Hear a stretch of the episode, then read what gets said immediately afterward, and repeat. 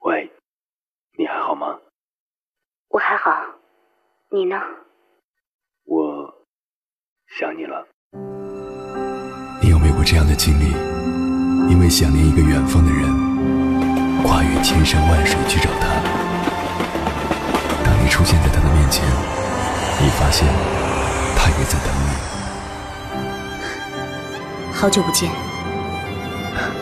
好久不见。原来我们早已彼此守候。我是迎波，这是我的故事。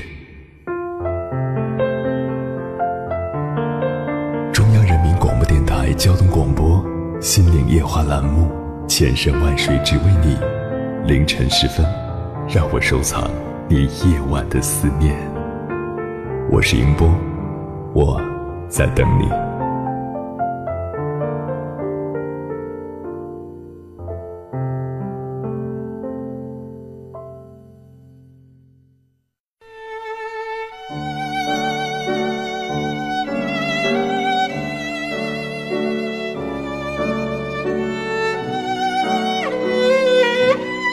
凌晨两点，思念跨越千山万水，你的爱和梦想都可以在我这里安放。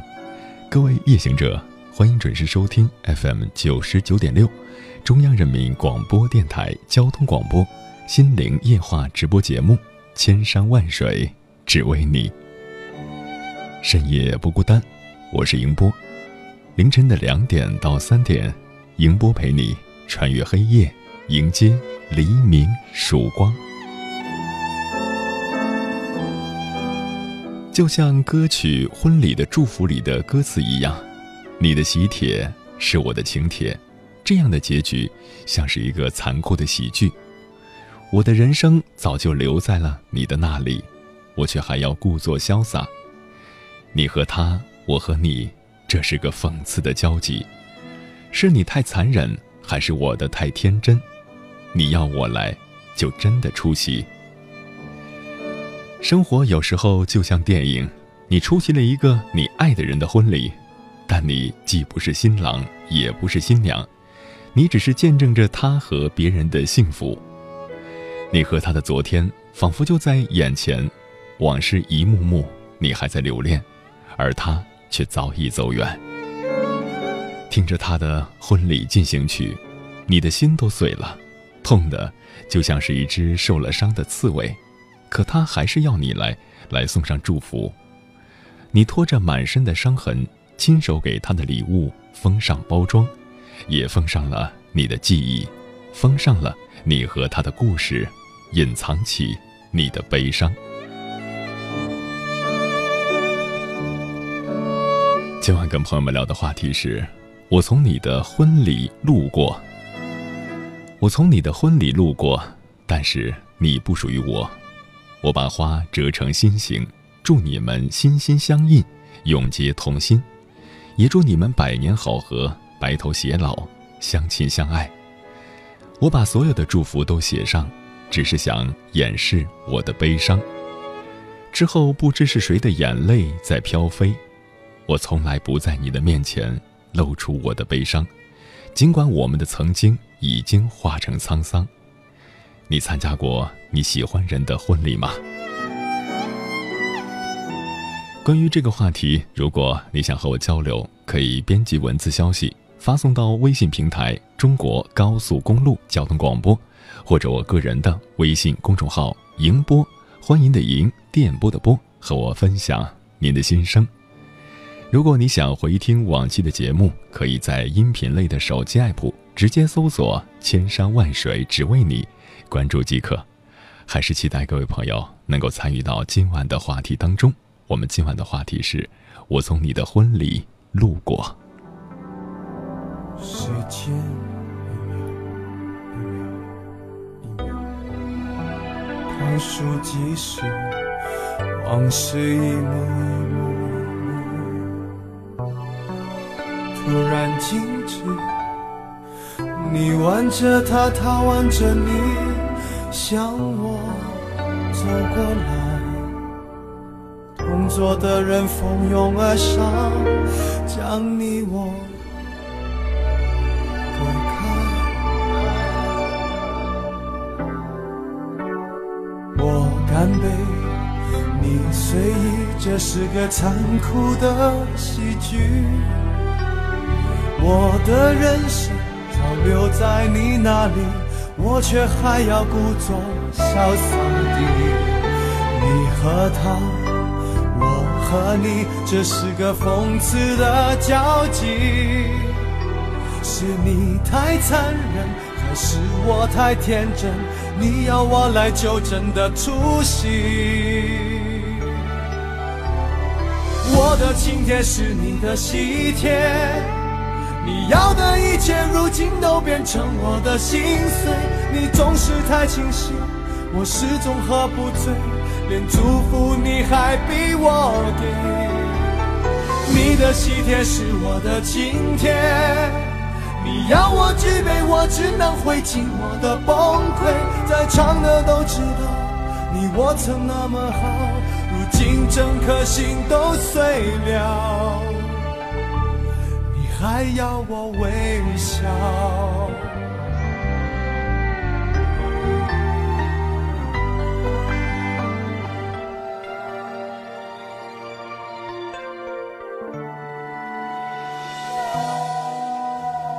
你和他，我和你，这是个讽刺的交集。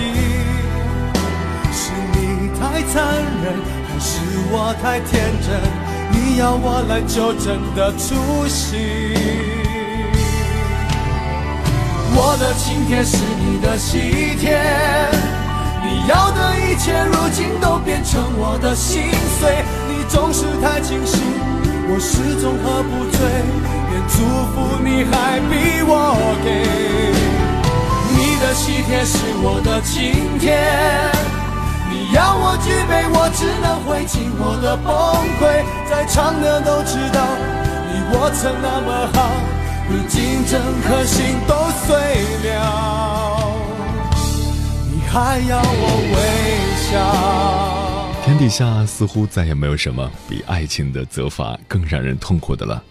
当你听到对方说他决定结婚，不是跟相处了几年的你，而是跟一个才认识不到几个月的人结婚，你的心开始变得茫然无措，不知道对方的这个决定是对你的惩罚，还是你在惩罚你自己。总之，曾经的誓言、曾经说过的情话、送过的礼物都会随风飘逝，你的心会因此承受巨大的伤痛而变得冷漠。可是，这一切究竟是谁造成的呢？说也说不清楚。今天晚上跟朋友们分享的第一篇文章，名字叫《从你的婚礼路过》，作者徐小倩。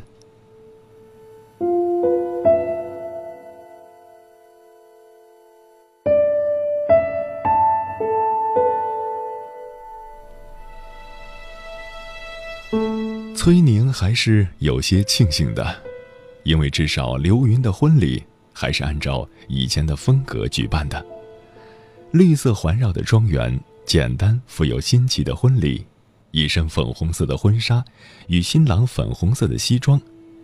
这场婚礼除了周围的绿色，就是粉红色的装饰。他感觉这很浪漫，好像跟自己要结婚了似的。他从婚场的外围远远地看着，新娘被新郎。戴上那枚可爱的戒指，崔宁庆幸，还好都没有变。如果这只是表演，他则认为自己是导演，可惜连演员都不可能是他。他开着老旧的桑塔纳，短短的停留了十分钟，就走了。新娘刘云曾经邀请过他。一定要参加自己的婚礼，现在他来了，只是刘云不知道罢了。现在崔宁也只有这辆老旧的桑塔纳了，像驴一样拉着他去任何地方。自从饭店破产以后，他就像一件像样的礼物都拿不出来了。他甚至想，就算自己不来，也要把贵重的礼物送给他。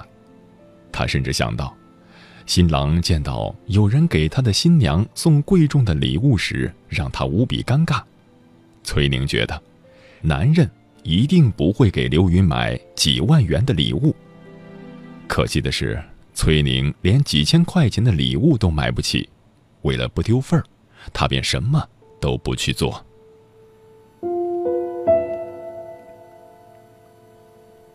崔宁还是一如既往的要面子，他躲在车里，透着车窗看着，一点点的满足，到死心。他不敢也不想多待太久，因为那些他们共同认识的朋友都在那里。如果他们知道了，他们一定会问崔宁：“在大城市当大老板的感觉很好吧？”其实，他惊奇的发现。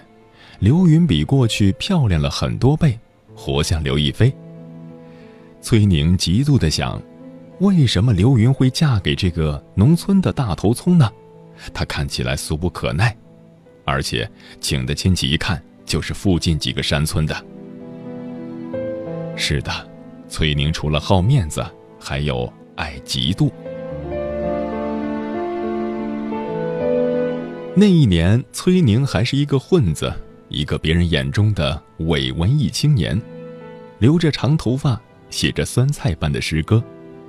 那个时候，诗歌还是很盛行的，盛行到仿佛拿着一本厚厚的诗歌读本，就像孩子，念出来就像古城，能写出来一行行的句子就叫诗人。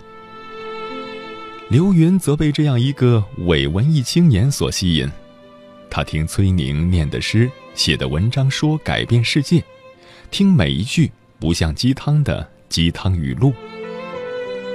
直到他们在大城市上学，那里灯红酒绿，那里也有他们并不理解的东西。后来，刘云不喜欢听他讲诗歌了。这个地方有那么多好玩的，他更愿意去游乐场、滑冰场，去舞厅跳跳舞。崔宁问刘云：“怎么会这样？”刘云说：“我怎么会这样？我倒是想问，我怎么会喜欢你？”崔宁直到分手都没有搞清楚刘云离开他的原因。毕业以后，他们不像其他的情侣一样，分手的分手，翻脸的翻脸，当饭票的被甩得远远的，当备胎的失魂落魄，因为他们。早就没有关系了。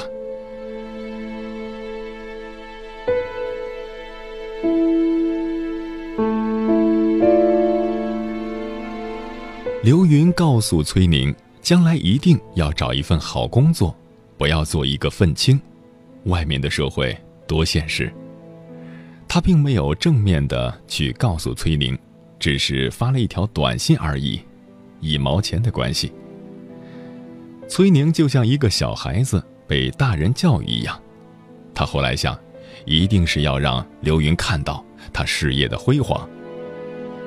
毕业以后不咸不淡的联系，生日快乐、元旦快乐、春节快乐，只要有节日，就会有所谓的快乐的祝福。崔宁不知道怎么去说别的，所谓重新来过，一定是脑子进水了。因为他自己曾经说过：“怎么能和一个世俗的女人在一起，还能够忍得了呢？”崔宁就像所有的有为青年一样，勤勤恳恳的和师傅学习厨艺，哪怕半夜十二点都不能休息，也没有关系。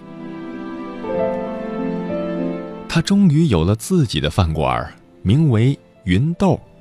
特色菜就是芸豆，他曾经喜欢叫刘云的外号“芸豆”，没想到哪一天成了好吃的菜。他有天想，哪天芸豆回来，回到芸豆吃点什么呢？因为他们分开很久后，崔宁终于更多的发现了刘云的好。她长得并不美丽，就像《灰姑娘》里面唱的一样。崔宁试着向他的 QQ 要照片，可惜的是，没有一句回复。直到几个月以后，刘云发给他一个消息：“你来吧，三个月后，我结婚。”刘云又问他：“你过得怎么样？”他说：“很好，现在经营着一家饭店。”刘云很意外，而且很高兴。没想到，六年来崔宁发生了这么大的变化，还当了老板。崔宁问刘云：“她丈夫什么样？”她说：“她的丈夫就是一个普通的农村人，不像她当了大老板。”后来，崔宁终于下定决心要去参加刘云的婚礼，就因为放不下。可是不久以后，饭店因为地段选的不好，加上经营不善，导致问题非常突出。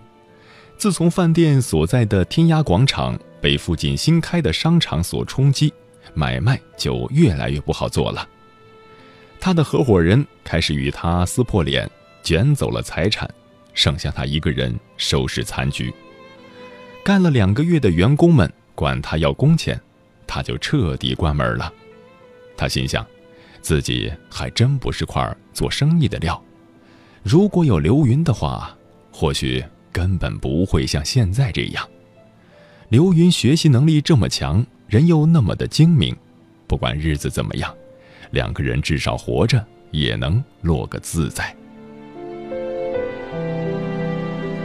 一直不发照片的刘云开始在朋友圈里晒照片了，婚纱照。山顶照片，还有在海边的照片，每一张都楚楚动人。崔宁心想，如果当年陪着刘云一起疯一疯，或许两个人都一样了。又或者，娶她的诗歌。破旧的汽车与它落寞的主人，终于远离了这个城镇。崔宁开着车一直走着。路上的风，透过车窗，吹得很凉很凉。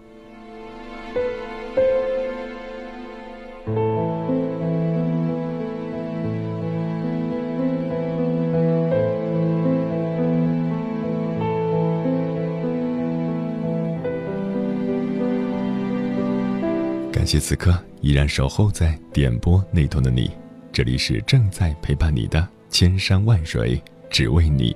我是迎波，今晚跟朋友们聊的话题是：我从你的婚礼路过。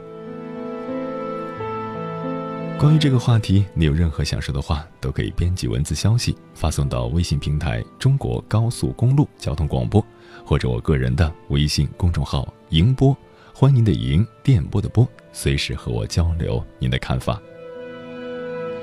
鱼儿他说没有参加过喜欢人的婚礼。不过也能知道那是一种什么样的感受，祝福着吧，同时也心痛着，明确的告诉自己，这个人已经完完全全不再属于自己了。眉间欣赏他说，远远的看着他和他满脸的幸福，落荒而逃。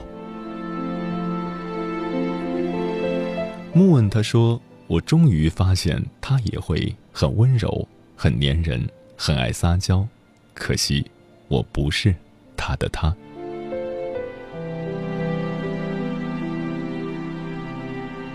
即使没有参加过别人的这样的婚礼，但是还是希望每个人都可以幸福美满，都可以找到自己的所爱，和对的人牵手一生。这里是正在陪伴你的千山万水，只为你。我是银波，半点之后继续回来。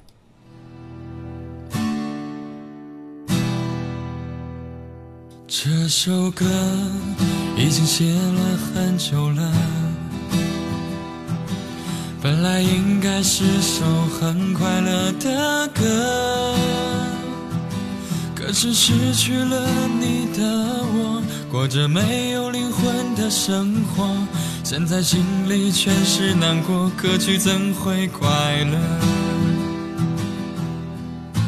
我曾经答应过。唱一首只属于你的歌。我幻想过许多唱歌的场合，但像今天这样，却让人不知所措。且慢，哎，且慢，且慢，且慢，且慢，且慢。路上再畅快，也可以慢点开，安全到家才是福。现在陪伴您出行路上的是中国高速公路交通广播，出行高速度，享受慢生活。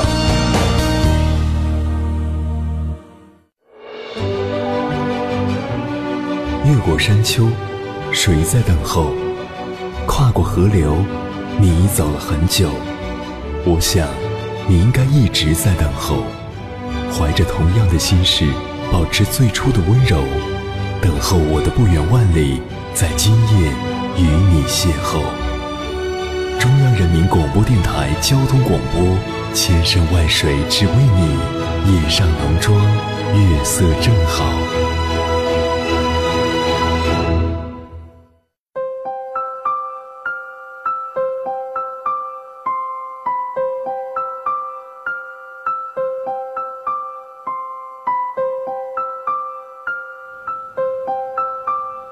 欢迎回来，各位夜行者。你现在听到的声音来自中央人民广播电台交通广播《心灵夜话》节目《千山万水只为你》，深夜不孤单。我是银波，电波跨越千山万水，此刻我们已经相逢，感谢您的守候。今晚跟朋友们聊的话题是我从你的婚礼路过，你参加过你喜欢人的婚礼吗？关于这个话题，你有想说的话，都可以编辑文字消息发送到微信平台“中国高速公路交通广播”，或者我个人的微信公众号“迎播”，欢迎的迎，电波的波，和我分享您的心声。看到 Olivia，他说过年回家就要参加曾经彼此相爱过人的婚礼了，还是非常乐观的一种心态。微微姐姐她说：“长这么大从来没有撕心裂肺的哭过，那时候刚离婚，现在想都不敢想了。我特别讨厌那样的自己。其实，我们每个人都会讨厌自己的脆弱，讨厌自己对于事情的无能为力。但是事情过去了那么久了，我们还是要学会成长，学会坚强，勇敢的开始新的生活，不是吗？”也许在婚礼之后，我们就真的只能靠听说来了解彼此，就像刘若英的《听说》那首歌一样，只能被听说安排着。关于你我的对的或错的，两个人曾经相似的，却以为都变了，只能靠听说，各自爱着，不需要去证明。当时决定是错的，想着联络，不如在心底远远的问候。接下来。跟朋友们分享的文章名字叫《最爱的人结婚了，伴娘竟然是我》。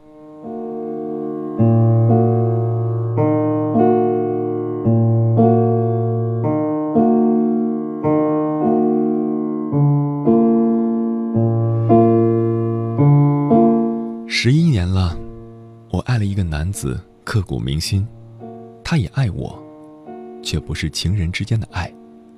他待我，就像兄长对小妹，承诺可以在我任何需要他的时候挺身而出，却不愿与我厮守一生。此刻我的样子就仿佛飘落在这个冬日里的树叶一样，凋零而凄迷。两个多月之前，我出席了他的婚礼，我的身份是伴娘。非常奇怪。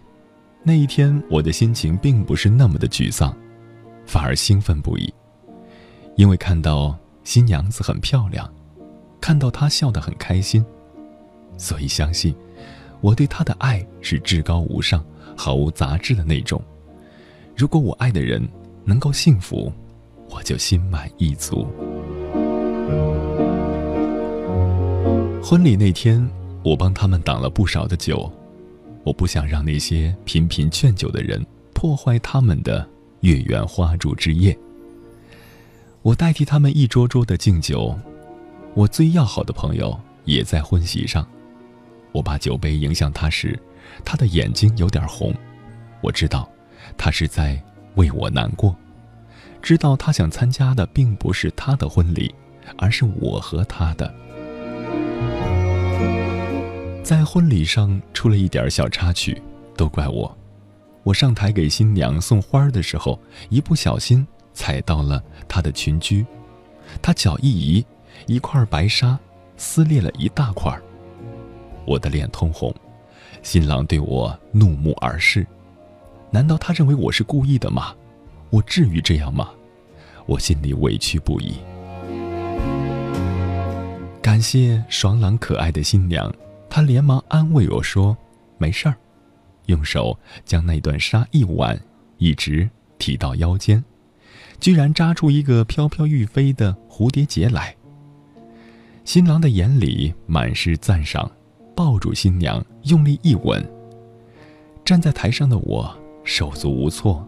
像是一个做错事的孩子一样，在那片震耳欲聋的掌声中，我仿佛听到自己的心在一小块一小块裂开的声音，清晰不已。我终于没能忍受到婚礼落幕的时刻，我流着泪掩面而逃。我哪有书上、电影里描述的那么伟大？我看着自己所爱的人娶了别人。我哪里能为他的幸福而心满意足呢？他的心满意足，其实是我真实的痛苦。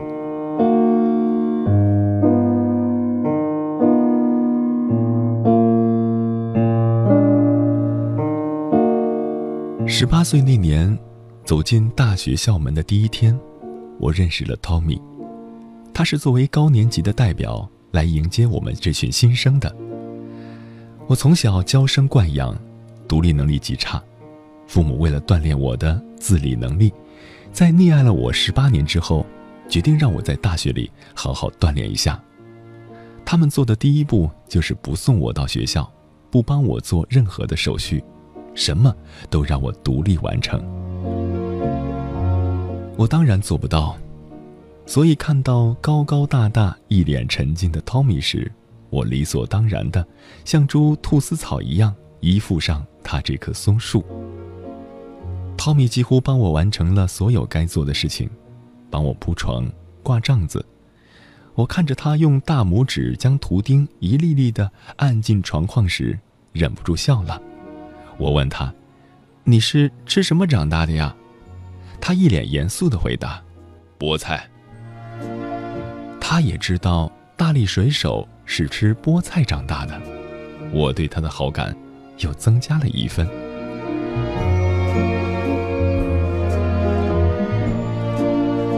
他忙得不亦乐乎，我却手足无措地站在一旁。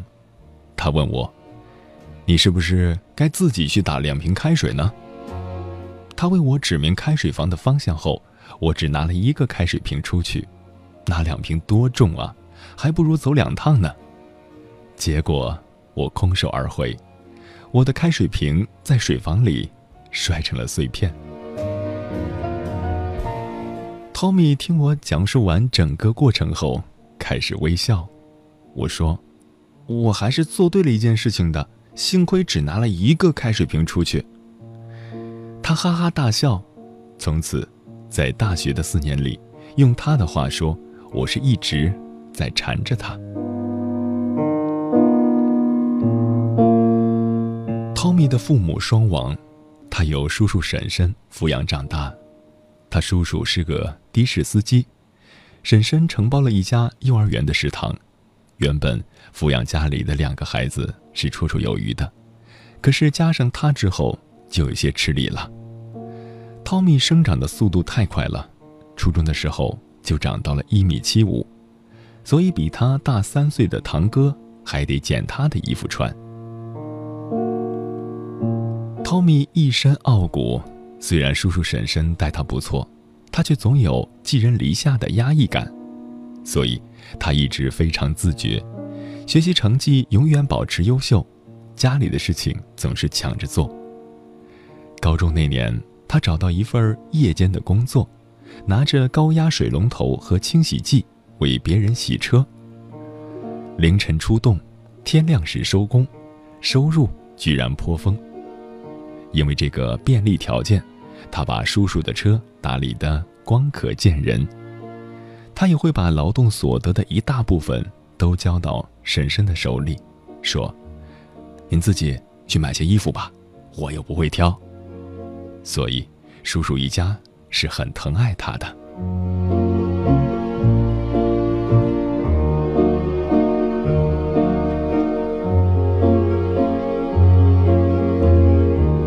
在我大二那年，Tommy 大四，在他快要离校的那段日子里，他第一次带我到他叔叔家。他叔叔婶婶都不在家，我只见到了他的堂哥李想，非常瘦。眉宇间有股阴郁之气，四下打量我的眼神让我极不舒服。李想跟我打了招呼之后就出去了，我到处看着，发现他们家的环境比我想象中还要差。墙上到处都是黑油油的，好像是被油烟熏的。墙上刷的绿油漆已经斑驳了，一块块的向下剥落。客厅里的灯。还是个大大的灯泡，开了灯，屋子里也是暗暗的。卫生间的水龙头估计没关紧，水滴滴答答的流到一个塑料桶里。墙角有个古老的木盆，想到汤米以前也会用这个黑漆漆的大木盆洗澡，我的心就一阵阵的疼。汤米的房间实际上是一个封住的阳台，很小。但起码是个独立的空间。我用手抚摸着他的床单，就像轻抚着他的脸一样，感觉温暖而干燥。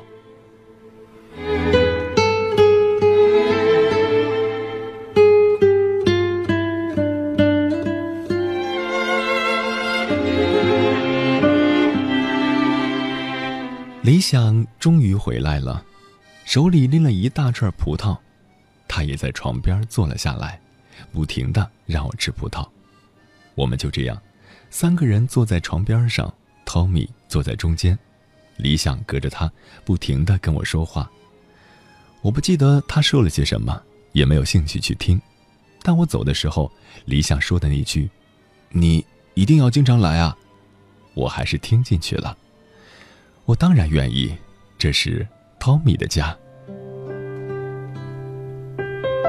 后来我就常去了，Tommy 的叔叔婶婶都非常喜欢我，他们的文化程度不高，但是待人却真诚热心，我也喜欢他们。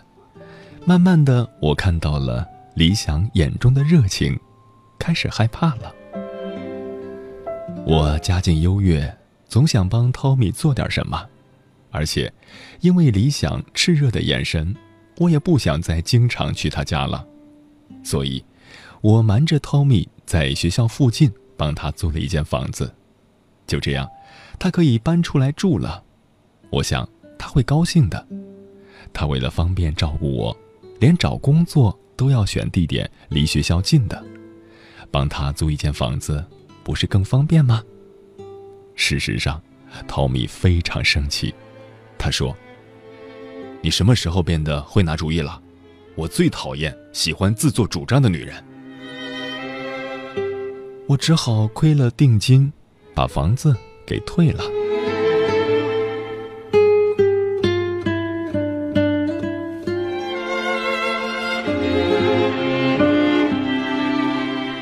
我还是天天去找他，但他却不常在家。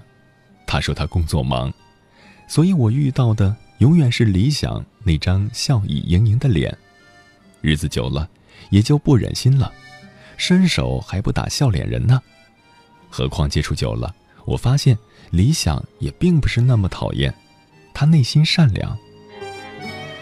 当我发现 Tommy 开始有意的撮合我和理想时，我愤怒了，质问他：“你凭什么？你有什么资格这么做？”他说他没有，是我多心了。我一拳头打到枕头上。我不再常去 Tommy 的家。但是理想开始常来学校找我，我给他冷脸，冲他发火，他永远都不会生气。我在这种不热不冷的相处中，熬了两年，终于毕业了。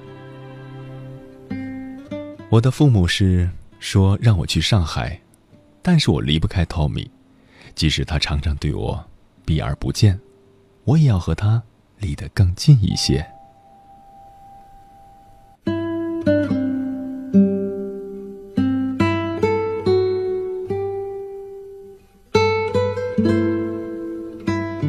工作以后，Tommy 和我的关系亲近了一些。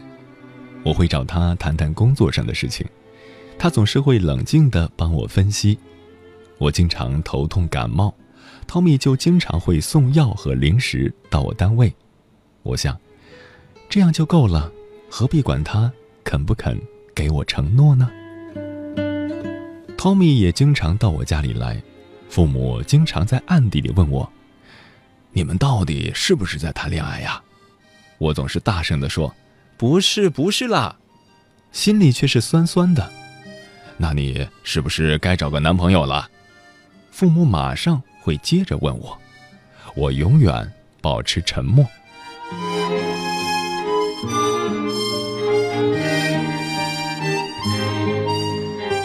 这些年来，理想从未放弃过对我的追求。他知道。一个高中文凭配不上我，就去自修了本科，拿到本科学历之后又准备考研。我明白他的苦心，但是我内心深处最柔软的地方永远是留给 Tommy 的。我想，理想，他心如明镜。不管 Tommy 承不承认，我已经把他当做我最亲密的爱人。除他之外。就算是被其他男人不小心碰到我的肌肤，我都会觉得不舒服。汤米工作之后，人就变得圆滑了不少。我经常看到他神态自若地周旋在一大群人的中间，声音洪亮，样子豪爽。我感觉那不是真正的他。只有我们两个人独处时，他才会卸下所有的面具，对我说出他的心里话。他说。他很累，但是他一定要快点做出成绩来，让叔叔婶婶放心，甚至为他骄傲。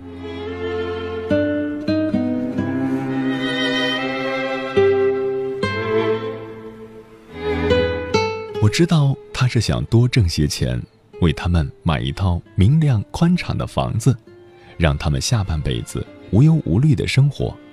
陶米说过，他不是个喜欢欠债的人。而他如果做不到让他们生活的好，就感觉自己是个欠债不还的无赖。我心痛，我多么愿意为他还清这笔债呀！但是我不能这么做。他是一个那么骄傲的人。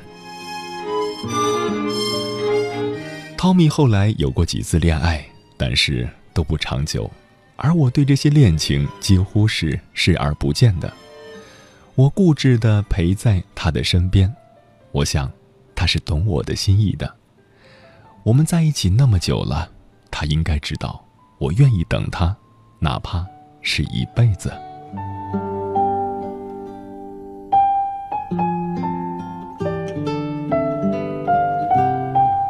可是，在他告诉我准备和认识三个月的新女友结婚时，我泪流满面。我问他：“你为什么这么对我？”他也哭了，他说：“相爱，并不代表就要结婚，结婚的前提，也并不见得是相爱。我会一辈子好好爱你的，但是我不能跟你结婚。理想爱你，我不能跟他抢。你是一个需要人照顾的女孩，可是我身上的担子太重了。”这是 Tommy 第一次这么直接、这么彻底的向我示爱。同时，向我宣判了死刑，他不会和我结婚。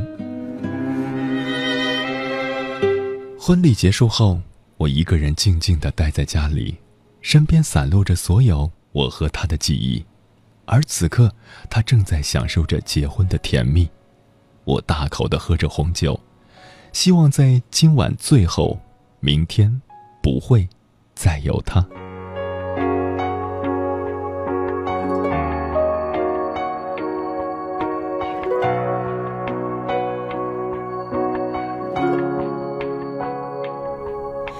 听说你身边有新再见。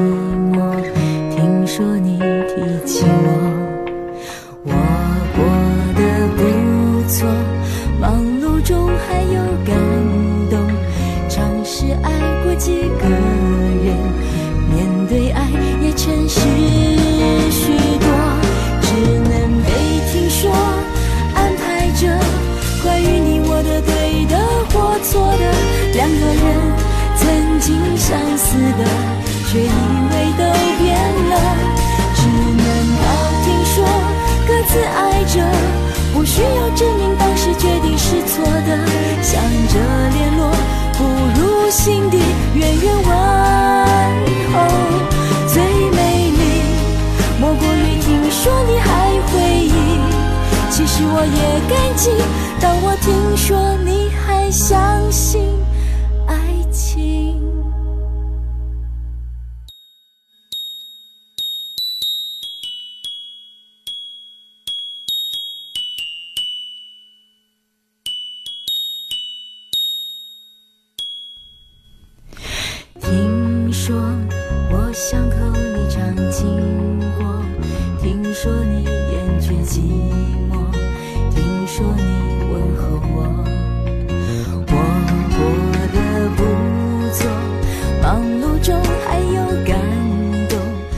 此刻依然守候在点播那头的你，这里是依然在陪伴你的千山万水，只为你。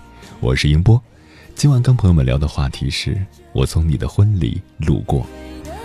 当你们曾经相恋的时候，我相信你也会很认真的想过和对方过一生，幻想着你们的婚礼和生活，还有温馨的家。你说要把它布置成像个公主的房子，就像童话故事里那样。可是。你们中的一个人还是先放手了，拱手把对方交给了别人。当婚礼进行的时候，你看着别人牵着他的手，你是什么感觉呢？也许每一个人的心中都有过这样一个人，你们可能相爱过，你们也可能喜欢着彼此，但总因为某些原因没能在一起。有些事情真的是无法回头的，想念而无从回望。有些话不说出口，并不意味着不能了解。有些人不见，并不等于两两相忘。过去的已经过去了，就像刚刚过去的你的婚礼，只是想要你珍惜身边的他，让更多的人在爱的面前，珍惜眼前的，珍惜现在的，珍惜所拥有的。既然选择了，就要好好的把握。祝你们幸福，永远幸福。时间过得好快。转眼又要跟各位好朋友说再见了，感谢您收听本期的《千山万水只为你》。如果你对我的节目有什么好的建议或者想要投稿，可以通过我的个人微信公众号“迎波”，欢迎的迎，电波的波，随时和我取得联系。在明天的同一时段，《千山万水只为你》，与你不见不散。晚安，夜行者们。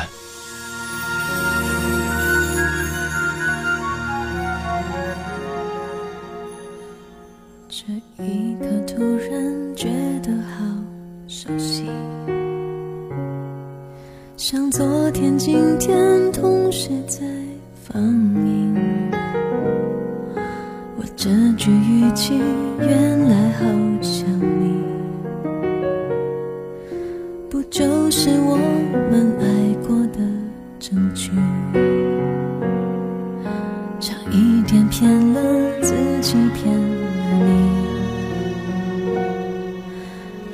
被爱不一定成正比。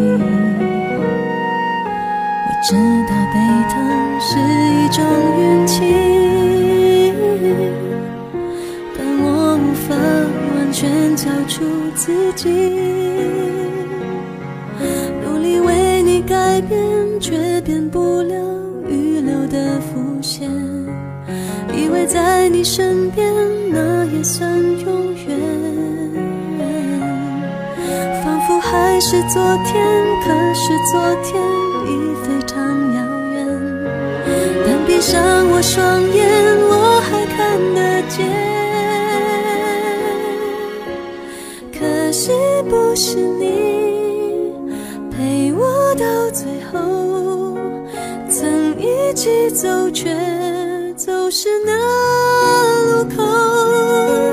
感谢那是